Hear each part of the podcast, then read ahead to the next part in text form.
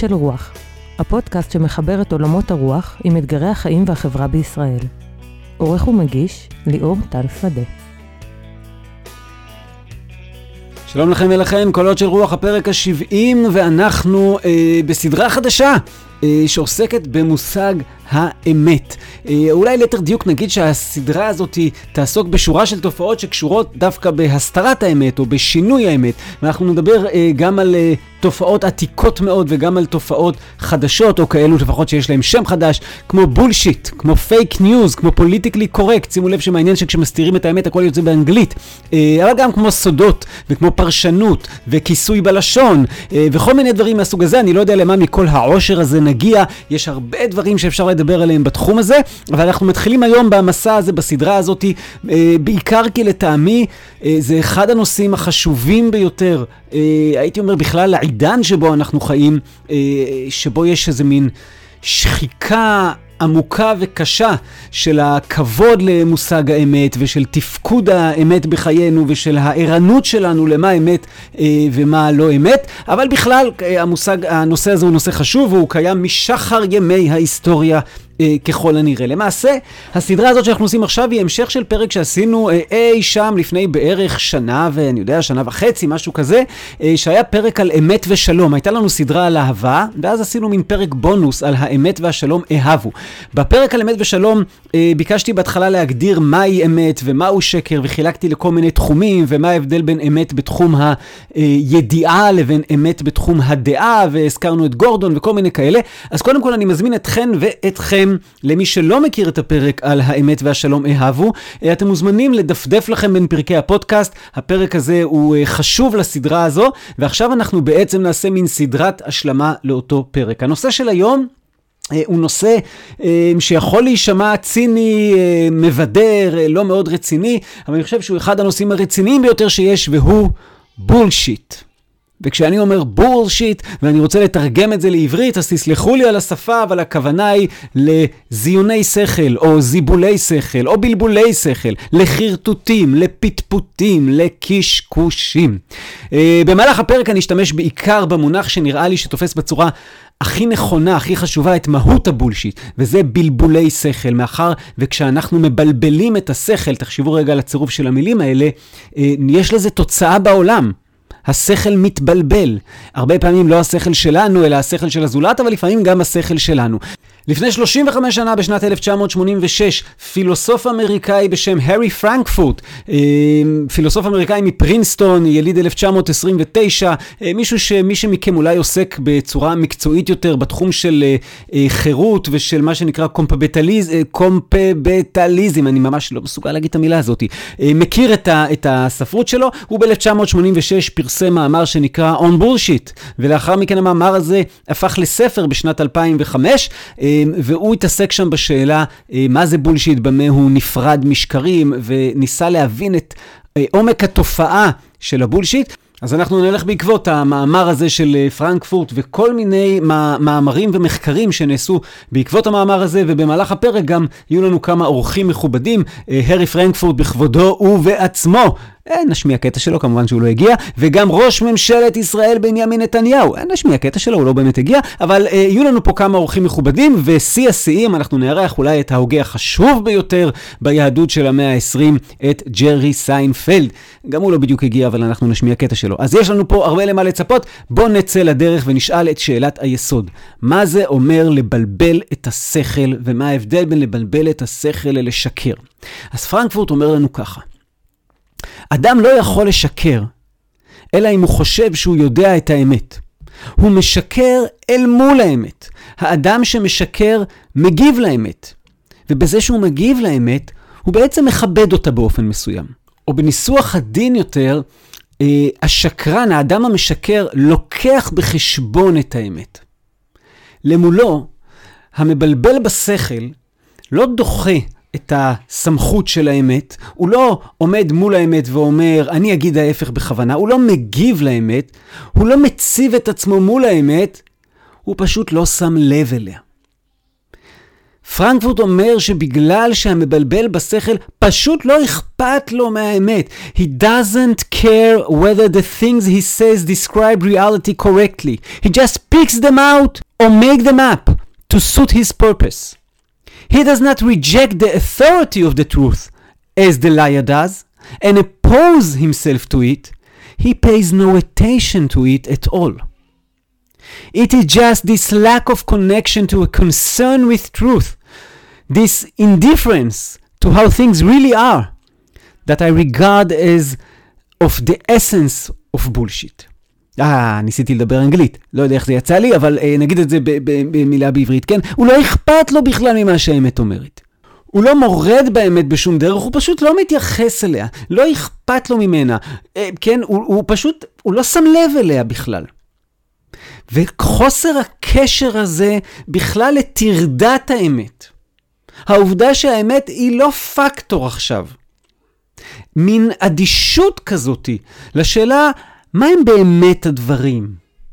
מה, מה, מה הידע שיש ברשותנו? איך אני יכול לדייק את המילים שלי? האדישות המוחלטת לדבר הזה, אומר לנו פרנקפורט, זה האסנס של בולשיט. זה בעצם המהות, ה-DNA של הדבר הזה שאנחנו קוראים לו לבלבל את השכל. במובנים מסוימים הוא אומר לנו, זה אותו הבדל שעשו בפילוסופיה היוונית. בין הפילוסופיה, שחוקרת את האמת, והיא אוהבת את האמת, היא עושה מה שהיא יכולה כדי למצוא את האמת. לבין הסופיזם שמזניח את האמת כי הוא רוצה לנצח בוויכוח. כן, בימינו, חלק אולי מה, מהתרבות ש, שמעודדת את ה bullshit, זה כל הסיפור של האומנות של ה debate, כן? עושים אה, תחרויות של debate, אה, בתי ספר שעושים debate מרגישים שהם מלמדים את, ה, את החבר'ה הצעירים איך להתווכח, הם מלמדים את החבר'ה הצעירים איך להתבטא, איך לבנות טיעון, אבל מה הם בעצם עושים שם? הם אומרים, תקשיב, זה לא משנה מה אתה באמת חושב. אני מחנך אותך עכשיו שזה לא משנה מה האותנטיות שלך, מה האמת שלך, זה לא משנה גם מה יש במציאות. מה שמשנה זה שאתה צריך לנצח בוויכוח. אומנות ה debate בנויה על האם אתה תצליח לבלבל את השכל יותר טוב ממה שהשני מצליח לבלבל את השכל. בלבולי שכל הם, הם, הם אמירות שלא אכפת להם מדיוק, מאמת, לא אכפת להם ממובן, לא אכפת להם ממשמעות עמוקה. לעתים הם באמת שקרים. לעתים זה הגזמות, ובדרך כלל זה פשוט אוויר חם. מילים ריקות. מילים שמבלבלות לנו את השכל, אנחנו יוצאים ממנה לפעמים נינוחים, לפעמים מבולבלים, אבל אם עכשיו אנחנו נעמיד אותם אל מול דיוק, אל מול משמעות, אל מול אמת, אנחנו נגלה שהם כמעט שום דבר, והרבה פעמים זה הרבה יותר גרוע משום דבר, כי הם פשוט הם, הם מרחיקים אותנו מהאמת. אומר לנו פרנקפורט, אני תופס את המבלבל בשכל כ... הרבה יותר מסוכן מהשקרן, כי, כי הוא הופך את האמת ללא רלוונטית בעולם. הבולשיט הוא מרכיב יסודי בחיים שלנו, אומר פרנקפורט. הוא נמצא בכל מקום, ובואו נגיד את האמת, כל אחד מאיתנו תורם לו. עכשיו, כולנו סבורים שאנחנו יכולים לזהות בולשיט, ואנחנו יכולים, אחרי שאנחנו מזהים את הבולשיט, לסנן אותו עבור עצמנו. ולכן הבולשיט הוא לא כזה איום. אומר לנו פרנקפורט זה לא נכון, ואגב זה מעניין כי זה נתמך בשורה של מחקרים לאחר מכן, אלא אנחנו רק חושבים שאנחנו יודעים לזהות בולשיט, והרבה מאוד פעמים אנחנו לא מצליחים לזהות אותו. אחת הדוגמאות שנותן לנו uh, פרנקפורט במאמר שלו, זה מנאום כזה של first of July, כן, שאומר הכרוז, או מי שלא מדבר שם, כל מיני מילים גבוהות וחמות כאלה לגבי האומה האמריקאית וכן הלאה, והוא מראה לנו איך בעצם מדובר פשוט במילים ריקות מכל תוכן, פשוט uh, uh, בלבלבל את השכל. בואו נראה, אולי נצליח למצוא לזה איזה דוגמה ישראלית, ככה משהו מהשנה האחרונה, ולצורך העניין אני קניתי גלאי בולשיט, שאם במקרה הדובר יגיד איזה מילת בולשיט, מיד הגלאי יצפצף ויפסיק אותו.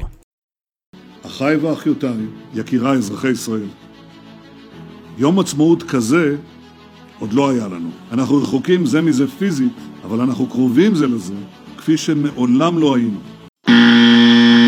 רגע, רגע, רגע, סליחה על ההפרעה. אנחנו קרובים זה לזה כפי שמעולם לא היינו? היום בחברה הישראלית אנחנו קרובים זה לזה כפי שמעולם לא היינו? זה מעניין. על בסיס איזה נתונים זה נאמר, כי אני מכיר קצת אה, סקרים שמראים אחרת.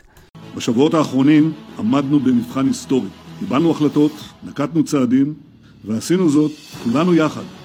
עשינו זאת בערבות הדדית, בעזרה לזולת, בשיתוף פעולה, ואפילו בשיתוף מתכונים. הוא אמר שאנחנו כולנו יחד קיבלנו את ההחלטות, כן? זאת אומרת, אם אתם עכשיו מלאי כעס על איזה שהן החלטות שהתקבלו במהלך התקופה הזאת, זה לא, זה, אתם כועסים על עצמכם.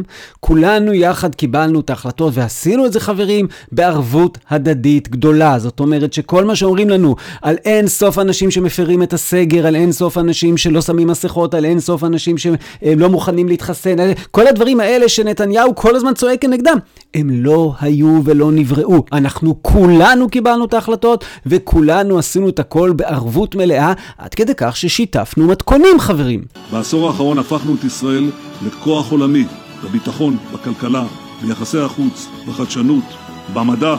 הגענו להישגים מופלאים שאיש לא חלם עליהם כשיצאנו מהכבשנים ומבורות המוות רק לפני 75 שנים.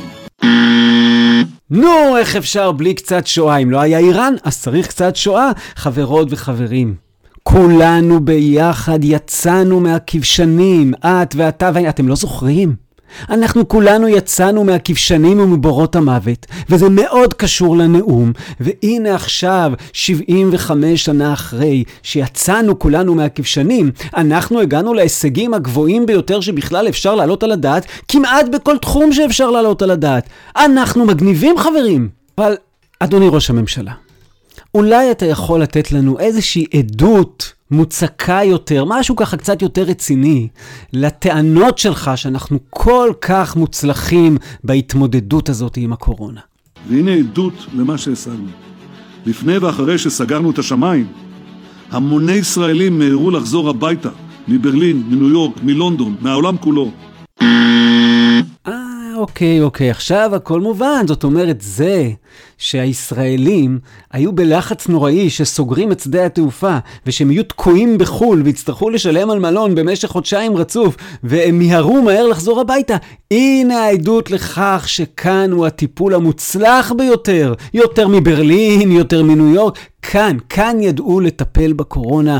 תודה לך, אדוני ראש הממשלה, על הנתון המדעי החשוב הזה ששמת בפנינו. ישראל היא הבית. בית חם ליהודים, בית חם לאחינו הלא יהודים.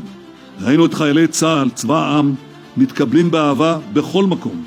ראינו את התמונה המרגשת של אמבולנס, שלידו מתפללים, זה לצד זה, פרמדיק יהודי ופרמדיק מוסלמי.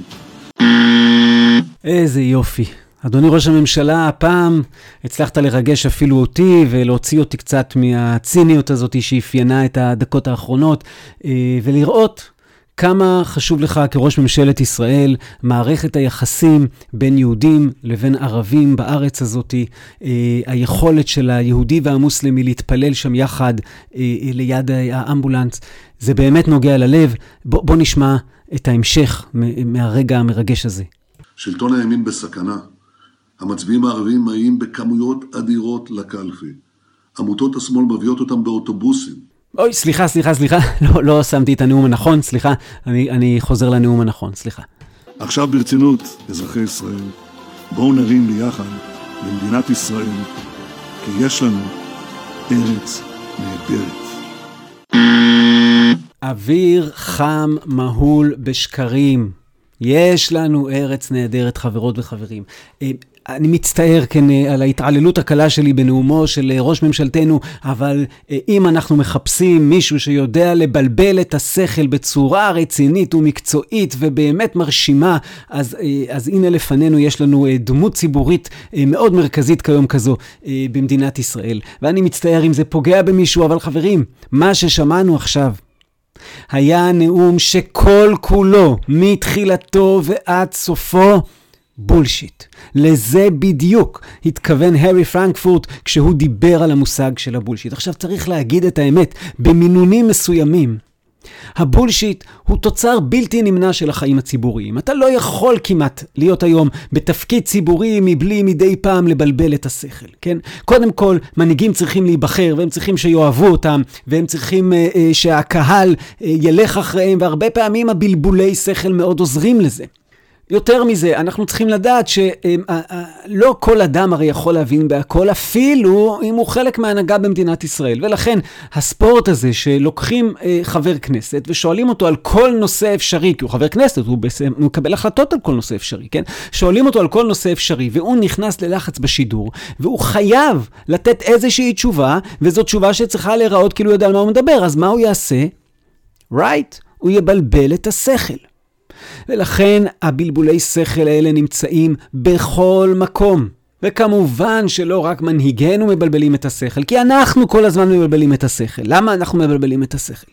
קודם כל, אנחנו אזרחים בדמוקרטיה, אנחנו מצביעים, אנחנו בוחרים, ולכן לכאורה גם אנחנו אמורים להבין בהמון המון נושאים. לכאורה גם אנחנו צריכים לספק תשובות בכל פעם שעולה איזושהי שאלה. בואו נשמע שנייה את הארי פרנקפורט בעצמו אומר על זה איזה משפט. I, I think that um, the tendency to bullshit is, is encouraged and promoted by the fact that uh, it's a widespread view in a democratic society that a responsible citizen ought to have an opinion about everything. Well, you can't know very much about everything, and so your opinions are likely to be based upon bullshit. זה מתוך שיחה עם הארי פרנקפורט אה, שנמצאת ביוטיוב של הפרינסטון יוניברסיטי פרס. אז קודם כל הוא אומר לנו, זה קורה כאזרחים בדמוקרטיה, ואנחנו יודעים שזה קורה בהרבה סיטואציות אחרות. לפעמים הסיבה היא שאני פשוט רוצה שיאהבו אותי. אני רוצה שיחשבו שאני חכם. אני רוצה להיות מקובל, למצוא חן, אני רוצה שאנשים אה, אה, יתפסו ממני כבעל דעה רחבה מאוד, כמי שמבין בהרבה מאוד תחומים. אז אה, כשעולים דברים שאני לא כל כך מבין בהם, ואני יושב שם בחדר וכולם מדברים בכזאת רהיטות ונראים כל כך מבינים, אז אני קצת אבלבל את השכל ואני קצת אה, ככה אנסה להשתלב בשיחה. לפעמים אני מבלבל את השכל דווקא כי אני אדם רגיש, מתוך שלום בית, מתוך טקט. כמו במקרה המפורסם שדיברנו עליו בפרק על האמת והשלום מאהבו, כן? של אותה כלה ביום חופתה, שלדעתי נראית ממש לא טוב, והיא שואלת אותי איך אני נראית, ובית הלל אומרים שאני צריך להגיד כלה נאה וחסודה, כן? אז אני קצת מבלבל את השכל. לפעמים אני מבלבל את השכל כי לא נעים לי להודות בפני עצמי שאין לי דעה. שזה, אני חושב, דבר חשוב, כי אנחנו צריכים להבין ש... הרבה פעמים בלבולי השכל, אני מבלבל את השכל של עצמי. אני, אני לא מגיע לנקודה שבה אני מתעמת עם עצמי, מסתכל במראה ואומר לעצמי, אוקיי, פה אני לא באמת מבין, אולי אני צריך ללמוד כדי להבין, אולי אני מוותר על התחום הזה, אולי כאן אז אני לא צריך להגיד משהו, אבל אני, אני לא רוצה להסתכל במראה ולהגיד לעצמי שאני לא מבין, וחוסר היכולת להודות בפני עצמי שאין לי דעה, גורם לי להתחיל לבלבל את השכל. ולפעמים, וזה אולי מבלבולי השכל המסוכנים ביותר, פשוט יש לי אינטרסים, ואני רוצה להשיג משהו. וכדי להשיג אותם, אה, אני מבלבל את השכל בדרך למטרה. אני מחרטט את מי שמולי כדי להשיג את, המטרה שלי. זה חודר לכל מקום, זה נמצא בכל פינה. בואו ניקח איזו דוגמה יהודית חביבה כזאת, מין ספורט יהודי אה, שאוהבים לעשות אותו הרבה בכל מיני אירועים וחתונות ובדברי תורה למיניהם וכאלה. אני מדבר על הספורט של לעשות גימטריה. אז הגימטריה, מה הקטע שלה? שכאילו מאחורי המילים תמונה איזה משמעות עומק, שאם אני אבדוק את המילים במספר, ואז אני אראה איך המספר הזה משוחח עם מילה אחרת, אני אגלה עומקים גדולים ביותר. ואז אתם רואים, נגיד איזה, לא יודע, רב חשוב עומד ומדבר על המושג פנים. מושג מאוד חשוב, גם בתורה, גם בפילוסופיה, וככה בקול, אה, אה, לא יודע, עמוק כזה, רוחני. אומר לנו אותו הרב, שמי שיבדוק יגלה. שהמילה פנים בגימטריה היא בדיוק כמו אדוני הוא האלוהים בגימטריה. ותראו את העומק שטמון בתוך הדבר הזה. שבעצם הפנים של העולם, הפנים של כל אחד ואחד מאיתנו, זה, כן, אפשר לפתח את, ה, את השיחה הזאת, ובאמת, אם תבדקו, תיקחו את המילים אדוני הוא האלוהים, ותיקחו את המילה פנים, ותגלו ששניהם בגימטריה יוצאים 180, מוזמנים לבדוק. רגע, רגע, רגע. אבל בכלל אדוני הוא האלוהים, זה לא הביטוי המקורי, אדוני זה רק האופן שבו אנחנו הוגים את הביטוי. הביטוי המקורי הוא בעצם פסוק שנמצא גם בספר דברים וגם בספר מלכים, והוא אומר שי' ה' הוא האלוהים. ואם אני לוקח י' ה' ו' ה' ולא את המילה אדוני, אז זה כבר לא יוצא טוב בגימטריה. אז למה אני מבלבל את השכל כאילו שבעומק התורה המושג פנים, כן, אבל אני יכול לעשות את זה וכולכם תלכו אחריי שבי. איזה יופי זה יצא שאדוני הוא האלוהים ו- ופנים בגימטריה זה. אגב, מי שיבדוק uh, עד הסוף יגלה שגם uh, המילים חילוני זה הכי הכי יוצא 180 בגימטריה. אמיתי, אני לא, לא מבלבל עכשיו את השכל, כן? חילוני זה הכי הכי, אדוני הוא האלוהים ופנים זה 180 בגימטריה. או במילים אחרות, חברים, זה בולשיט. אגב, בולשיט בגימטריה שווה לאלוהים אדירים בגימטריה. תבדקו אותי, אל, אל תיתנו לי סתם לחרטט לכם, תבדקו אותי. בולשיט בגימטריה שווה לאלוהים אדירים בגימטריה. אבל תראו, כל מה שעכשיו אני אומר, זה פחות מזיק. זה לא נעים שמישהו ככה מבלבל לי בשכל ואני קונה את זה. זה קצת תחושה לא נעימה כשאני מודע לזה, אבל זה פחות מזיק. אבל צריך להגיד שאנחנו מבלבלים את השכל, כמו שאמרנו קודם, אה, גם כדי לקדם אינטרסים, כדי לקדם אה, אמונות שלנו שלפעמים לא מתאימות לאחרים. אנחנו יכולים להתבטא בביטחון ולבלבל את השכל על כל מיני נושאים שהם אה, אפילו חיי אדם, על נושאים מדעיים, על תרופות, על חיסונים. אנחנו יכולים לבלבל את השכל כאילו אנחנו מבינים על כל מיני דברים שקשורים למצב המדיני וקשורים לסכסוך וקשורים למלחמה. אנחנו מבלבלים את השכל על פוליטיקה, אנחנו מבלבלים את השכל על שורה של, על בעלי מקצוע למשל, כן? שאנחנו אומרים, כן, הוא הכי טוב שיש. למה? כי אני טופלתי אצלו, אני לא יודע אם הוא הכי טוב שיש, אבל השני ילך לעשות אצלו ניתוח. לא יודע. הדברים האלה הורסים את החברה. הדברים האלה משפיעים על קבלת ההחלטות של כולנו. הדברים האלה מדרדרים את המקום של האמת בתוך החיים שלנו. ופרנקפורט רואה בבולשיט את אחד האיומים ליסודות של החברה האנושית. חוסר הכבוד לאמת, ההתעלמות ממנה, הדיבור שהוא אדיש לאמת. הוא מביא, ואני עכשיו אנסה לדבר בצורה קצת ציורית, ואני מקווה שזה לא לחרטט, ממש, הוא מרעיד את היסודות שתחת רגלינו. בלי אמון, בלי יכולת לתקשר כשאני יודע שאני יכול לסמוך על המילים של הצד השני. אה, כשאני מבסס החלטות על אוויר ריק. כשאני פוגע בכבוד האדם בגלל ש, שזה לא, זה פוגע בכבודך אם אני מחרטט אותך. ועם זאת אנחנו סובלניים יותר לבלבולי שכל ולדיבור ריק ממה שאנחנו סובלניים לשקרים, שגם להם אנחנו יותר מדי סובלניים.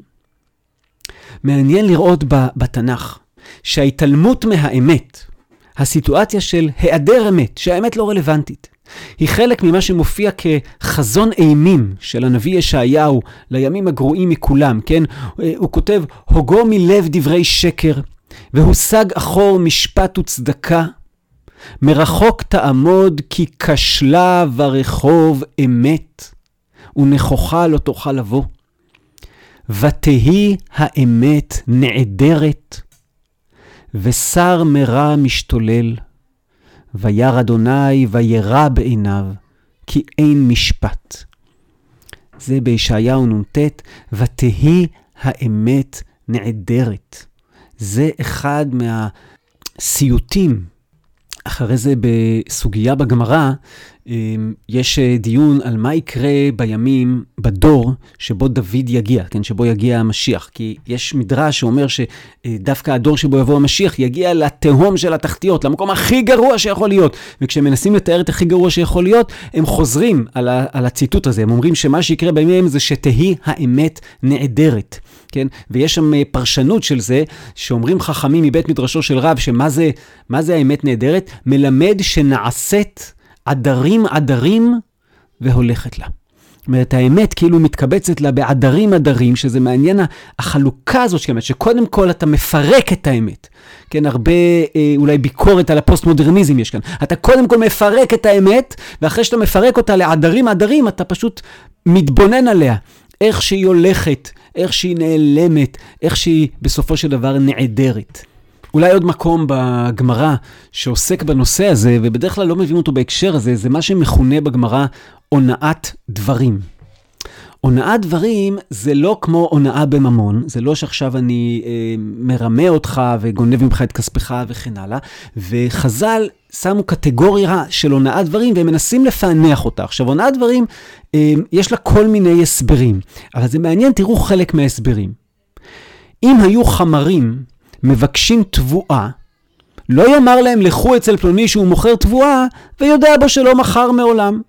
זאת אומרת, אל תבלבל בשכל כשמגיעים אליך ואומרים לך, תגיד, אתה יודע איפה מוכרים ככה וככה? אתה אומר, כן, כן, שם, שם, אה, בסוף הרחוב, תפנה ימינה, יש שם חנות, אה, בטח יש לו. אם אתה, אם הוא לא באמת יש לו.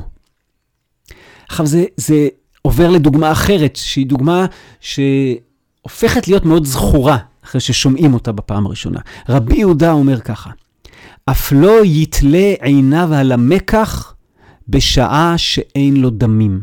בעברית פשוטה. אתה לא נכנס לחנות ומתחיל למדוד בגדים, או מתחיל להתווכח עם המוכר ולהתדיין איתו על כמה עולה זה וכמה עולה זה, ולשאול אותו, אולי את זה אתה יכול לעשות לי בככה ובככה, כשבכלל אין לך כסף. עכשיו, בימינו, אומנם המוכר הרבה פעמים לא אכפת לו אם תקנה או לא תקנה בגלל שהוא מקבל את אותו סכום לשעה, אבל אם המוכר, אה, אה, שכרו קשור לכמה שתקנה, וודאי באותן חנויות קטנות שבהן המוכר הוא בעל החנות, והוא פשוט מחכה... אה, בשקיקה, מתי כבר ייכנס אה, מישהו שהוא פוטנציאל, עכשיו אתה לא חייב לקנות כשאתה נכנס לחנות. אבל הגבול הדק, בממילא אני לא מתכוון לקנות. ואני נכנס ומשחק אותה כאילו, ואני מחרטט אותך קצת. למה? בגלל שהזמנתי את זה ב- עכשיו מסין, באינטרנט, ואני רוצה לראות אם יצאתי פראייר או יצאתי בסדר.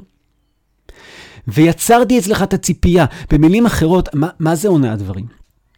בהונאת דברים, אני בגלל הבלבולי אה, שכל האלה, גרמתי למישהו ציפייה וכאב. ואומרת הגמרא שהדבר מסור ללב. מה זה אומר הדבר מסור ללב? דבר מסור ללב זה משהו שרק אני בסופו של דבר יודע. אני נכנסתי לחנות כשאין לי שום כוונה לקנות, וסתם בלבלתי לך בשכל, ואז יצאתי מהחנות, או שנכנסתי לחנות כי אני באמת מחפש את המוצר הזה, ויכול להיות שאני אקנה, דיברנו, ראיתי שלא מתאים לי, ויצאתי. הראשון לא לגיטימי, השני כן לגיטימי, חוץ ממני אף אחד לא ידע. שהרי הדבר מסור ללב, ולכן כתוב שם, וכל דבר המסור ללב נאמר בו, ויראת מאלוהיך. זאת אומרת, יש, האלוהות הזאת, אני צריך להרגיש שאני עומד מול מישהו שרואה אותי, ואני צריך להיות במעין יראה, כי זה, זה מסור ללב, והרבה דברים בחיים שלנו מסורים ללב. אחד האפיונים העמוקים, אני חושב, של מושג הבלבולי שכל, הוא שהרבה פעמים השאלה אם אני מבלבל את השכל או לא מבלבל את השכל, היא דבר המסור ללב. רק אני יודע אם עכשיו בלבלתי לכם בשכל או לא. כשאני זורק נתונים, או כשאני אומר תוך כדי משפט, אה, מחקרים מראים ש... כן? המון מחקרים הראו ש... ורק אני יודע אם אני מכיר המון מחקרים אמיתיים, רציניים, שהראו ש... או שאני מבלבל לך בשכל. וכאן אני צריך להיות באיזה מקום של ויראת מאלוהיך.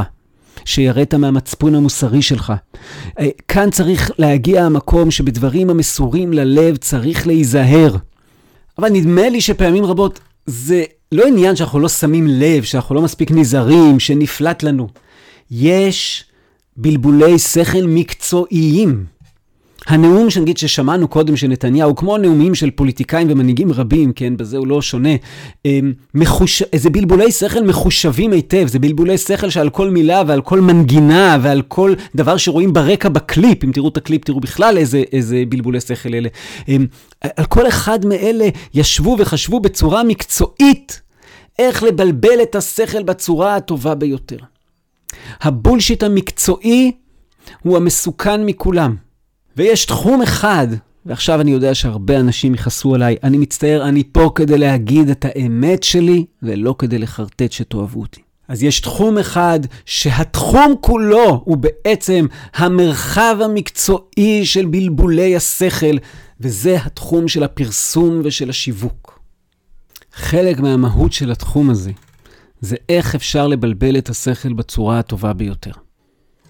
לתחום הפרסום יש אה, פרס שנקרא פרס קליו. קליו זה הפרס הבינלאומי החשוב והמצליח ביותר בעולם הפרסום. כל המי ומי מגיעים פעם בשנה לטקס חלוקת הפרס הזה. ובאחת השנים החליטו אה, אה, אותה ועדה להעניק פרס מיוחד בעולם הפרסום. שוב, זה לא מין פרס על פרסומת ספציפית או על משהו שעשית, אלא מין פרס כללי כזה, אה, לג'רי סיינפלד. וג'רי סיינפלד אה, מגיע לקבל את הפרס. עכשיו תדמיינו שהוא עומד שם מול, עול, מול אולם שמלא בכל אנשי הפרסום החשובים ביותר בעולם, ובמגוון שחקנים, שחקני הוליווד בעיקר, מהשורה הראשונה בעולם, והוא נושא נאום. הוא מחזיק את הפרס ביד אחת, ו- והוא נושא נאום שהוא נאום uh, קבלת הפרס. ובנאום שלו uh, הוא אומר ככה: I love advertising because I love lying. In advertising, everything is the way you wish it was. I don't care that it won't be like that when I actually get the product being advertised because in between seeing the commercial and owning the thing, I'm happy. אני אוהב פרסום כי אני אוהב לשקר. בפרסום הכל הוא כמו שהיית רוצה שהוא יהיה. לא אכפת לי שזה לא באמת יהיה ככה כשאקבל את המוצר שמפרסמים. כי ברגעים האלה שבין ראיית הפרסומת לבעלות ממשית על המוצר, אני מאושר. וזה כל מה שאני רוצה. תגידו לי כמה מדהים המוצר עומד להיות. אני אוהב את זה. אני לא צריך להיות מאושר כל הזמן. אני רק רוצה ליהנות מהפרסומת. אני רוצה לקבל את המוצר. אנחנו יודעים שהמוצר עומד להסריח, אנחנו יודעים את זה, כי אנחנו חיים בעולם, אנחנו יודעים שכל הדברים האלה מסריחים. אנחנו מאמינים שאולי רק הפעם המוצר לא יסריח. אנחנו מין מלא תקווה. טיפשים, אבל מלאי תקווה. אבל אנחנו מוש... מאושרים ברגע הזה שבין הפרסומת והרכישה. ויותר מזה אומר סיינפלד מול אולם מלא באנשי פרסום. I think spending your life trying to dupe innocent people out of hard won earnings to buy useless, low quality, misrepresented items and services is an excellent use of your energy. לטובת מי שלא דובר את השפה, מה שאומר פה סיינפלד זה ככה. אני חושב שלבלות את חייך בלנסות לפתות אנשים תמימים שמתקשים להתפרנס, לקנות מוצרים ושירותים חסרי שימוש, באיכות נמוכה, שהציגו אותם בדרך מטעה, זה שימוש מצוין באנרגיות שלכם. ועל הדבר הזה כל האולם שמלא באנשי פרסום מריע ושמח ומאושר אחרי שכרגע בעצם סיינפלד שם להם מול הפנים את אחד מהביקורות הכי עמוקות, הכי חזקות, הכי קשות שהוא יכול היה אה, אה, לצעוק עליהם. הנאום ממשיך בצורה מבריקה, אבל אנחנו נדלג ונשמע רק את אה, שורות הסיום שלו. So thank you all for this great honor for, and for all your great work. It, I hope it makes you happy as you have made me happy for this five minutes of my life, which will last until I get to the edge of this stage and it hits me that this was all a bunch of nonsense. Thank you and have a great evening. עולם הפרסום מלא בבולשיט, ואם רגע עכשיו אה, לקחת ברצינות את הביקורת החריפה שסיינפלד אומר פה, אז הוא אומר לנו ככה, תראו, עולם הפרסום בנוי על זה שאני צריך עכשיו לעשות כל מה שאני יכול כדי לגרום לך או לך לקנות כמה שיותר ממוצר מסוים, בלי שום קשר לשאלה האם באמת אתה צריך את המוצר הזה, האם המחיר שלו הוגן, האם יכולת להשיג מוצר טוב יותר, או במילים אחרות, בלי שום קשר לשאלה של האמת. התפקיד שלי הוא לבלבל לך בשכל. עכשיו, אם עולם הפרסום היה עולם שולי בחיינו, זאת אומרת, אתם יודעים, ככה, מעת לעת נתקלים באיזו פרסומת, וקורה פעם בחצי שנה, שנה, שגם קונים משהו בעקבות איזושהי פרסומת. זה עולם לא כל כך משפיע, הוא לא... אז בסדר. אנחנו יודעים שעולם הפרסום ועולם הבלבולי שכל, המקצועי, הוא עולם סופר מרכזי בחיינו. הוא משפיע על חלק גדול מתהליכי קבלת ההחלטות שלנו, גם במובנים של מה אנחנו עושים עם הכסף שלנו, אבל באין ספור מובנים אחרים. הוא משפיע על יחסים בין גברים לנשים, הוא משפיע על היחס שלנו לקשישים, עולם הפרסום משפיע על, על ערכים, הוא משפיע על אתיקה, הוא משפיע על איך אנחנו חושבים. עולם הפרסום הרי לא נשאר גם רק במוצרים, כי כל דבר היום מפרסמים. ודאי שעולם הפרסום הוא אחד העולמות המרכזיים שנמצאים בידי פוליטיקאים כדי לפרסם את האג'נדה שלהם וכדי לפרסם את המפלגה שלהם. אג'נדה אולי אני כבר נסחף, כי בעולם שבו בלבולי שכל הם הדבר המרכזי, אז הרבה פוליטיקאים לא מציגים אג'נדה. והנה אנחנו רואים תופעה יחסית חדשה שקרתה בעשור האחרון במדינת ישראל. מפלגות רצות לבחירות בלי מצע. הן לא אומרות מה הן רוצות. הרבה פעמים מתגאות בזה שאצלנו במפלגה תוכלו למצוא את כל הקשת, זאת אומרת אין לנו מושג מה אנחנו מוכרים לכם. ואנחנו נבלבל לכם את השכל. וזה לא רק בפרסום וזה לא רק בפוליטיקה, כן? תיקחו את כל המרחב, הנה אני ממשיך להסתבך, של ה-so called רוחניות. של ה-New Age, סליחה אני טעיתי, אמרתי את כל המרחב, חלקים מסוימים בתוך המרחב הזה, של ה-New Age ושל הרוחניות, ששמים שם איזשהו סוג של ערפל כזה, ואז אומרים כל מיני משפטים שנשמעים מאוד עמוקים. או שמשתמשים כל הזמן ב- על פי המדע, ואז אומרים כל מיני משפטים רוחניים כאלה. יש לי אה, אה, חברת ילדות קרובה מאוד. חברת נערות קרובה מאוד, שהפכה להיות סיינטולוגית. וכדי להבין את מה עובר עליה ואת מה היא חושבת וזה, היא אמרה לי שהיא תשמח אם אני אקרא את הספר המרכזי של הסיינטולוגיה, מה שנקרא דיאנטיקה.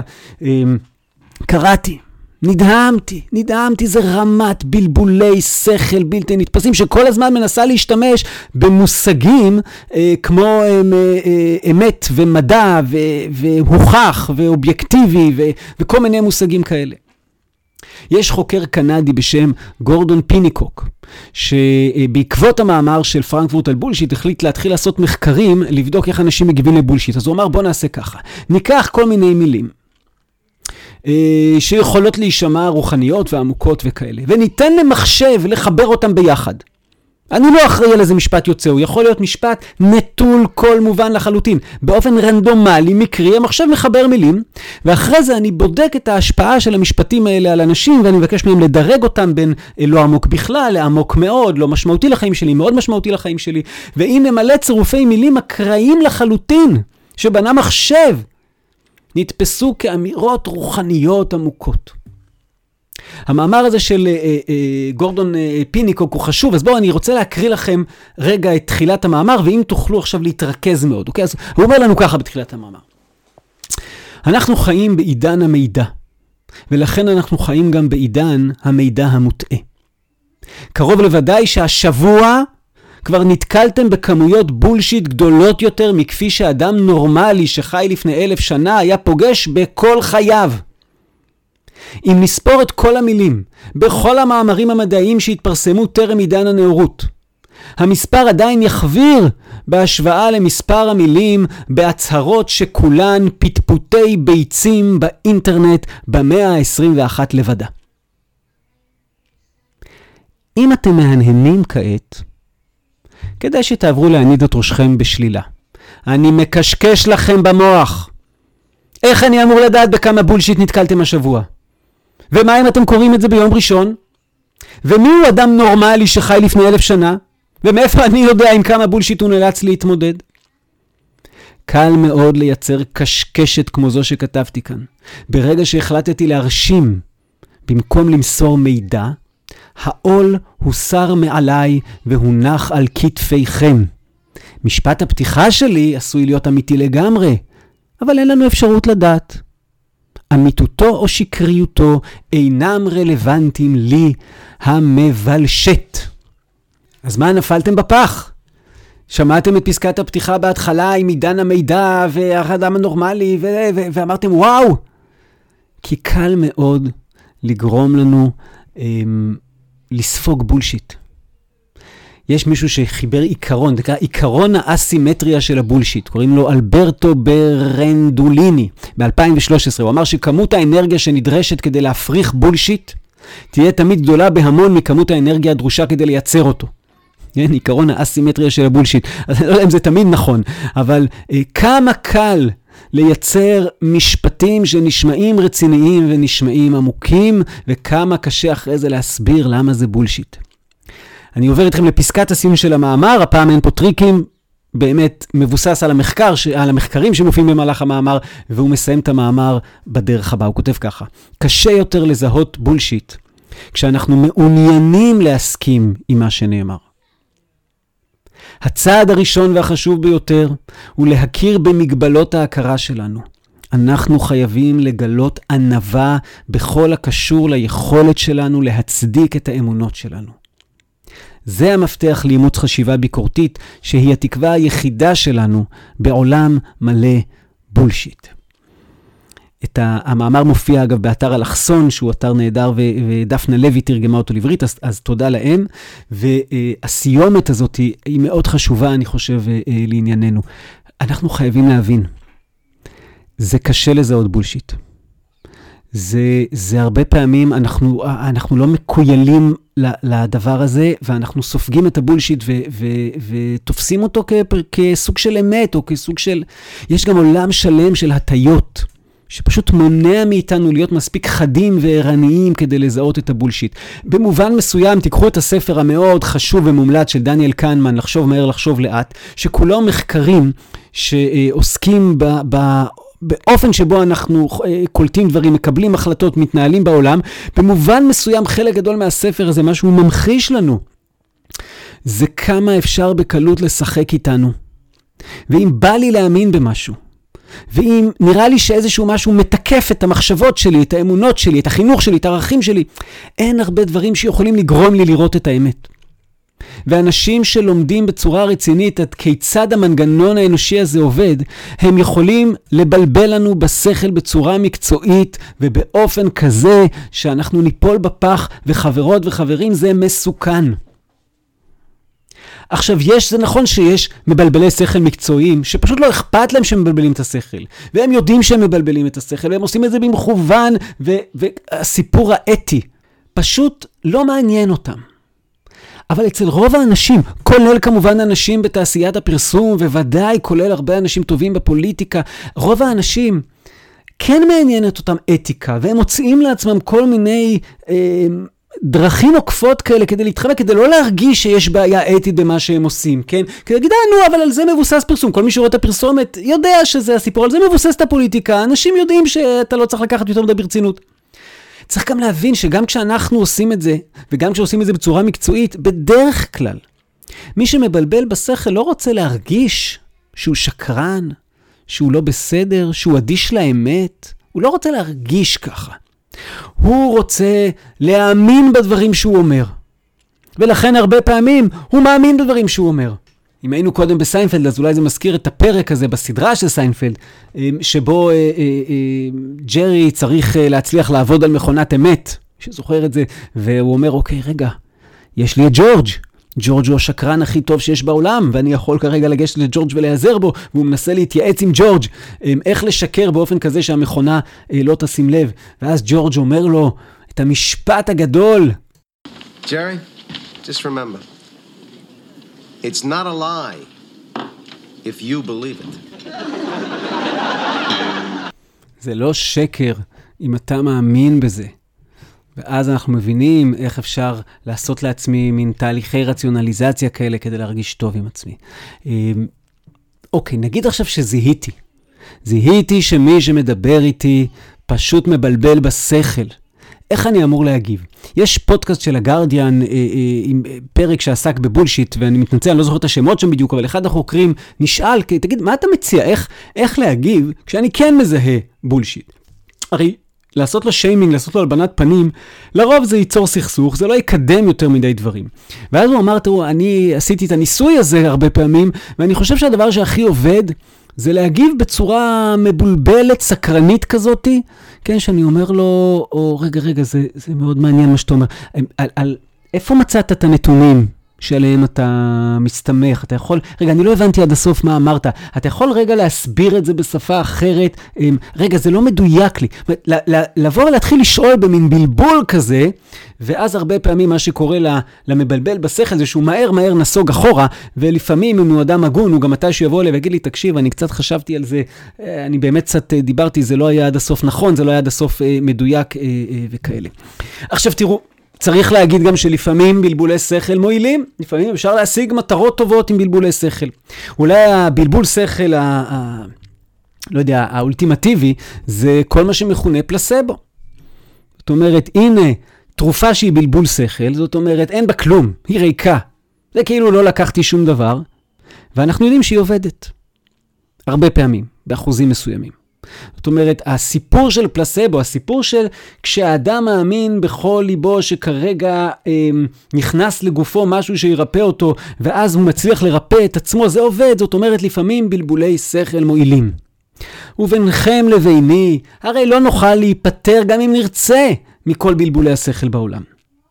לא מהמועילים המעטים ולא מהלא מועילים הרבים.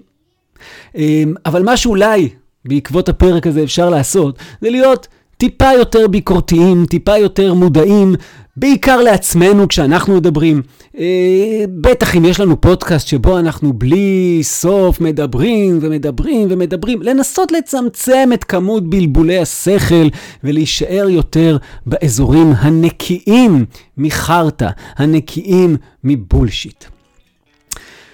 המושג הזה של בלבולי שכל, חברות וחברים, הוא מאוד קרוב למושג שנקרא דמגוגיה, והוא מאוד קרוב למושג שנקרא פייק ניוז. אז אני מאוד מקווה, וזו התוכנית שבפרק הבא תתארח אצלנו הדוקטור תהילה שוורץ אלטשולר, שחוקרת את הנושא אה, של פייק ניוז, בין שאר הדברים שהיא חוקרת, אה, ואנחנו נעשה פרק שבמידה רבה מוקדש לפייק ניוז לקראת הבחירות ולהשפעה של פייק ניוז על דמוקרטיה, אבל כמובן אה, גם עלינו עצמנו, ונבחן את המושג הזה קצת יותר לעומק. אז תודה רבה לכן ולכם שהייתם איתי. וכמו תמיד, אני מעודד אתכם, אה, אם אהבתם את הפרק, אה, לשלוח אותו, פשוט אה, את הקישור לכמה שיותר אנשים שאתם מכירים, שאתם אוהבים, שאתם מחבבים, שאתם רוצים לבלבל להם בשכל, כדי שנוכל להמשיך ולהפיץ את הפודקאסט שלשמחתי כבר מגיע למספרים יפים. אז תודה לכן ולכם, ונתראה בפרק הבא.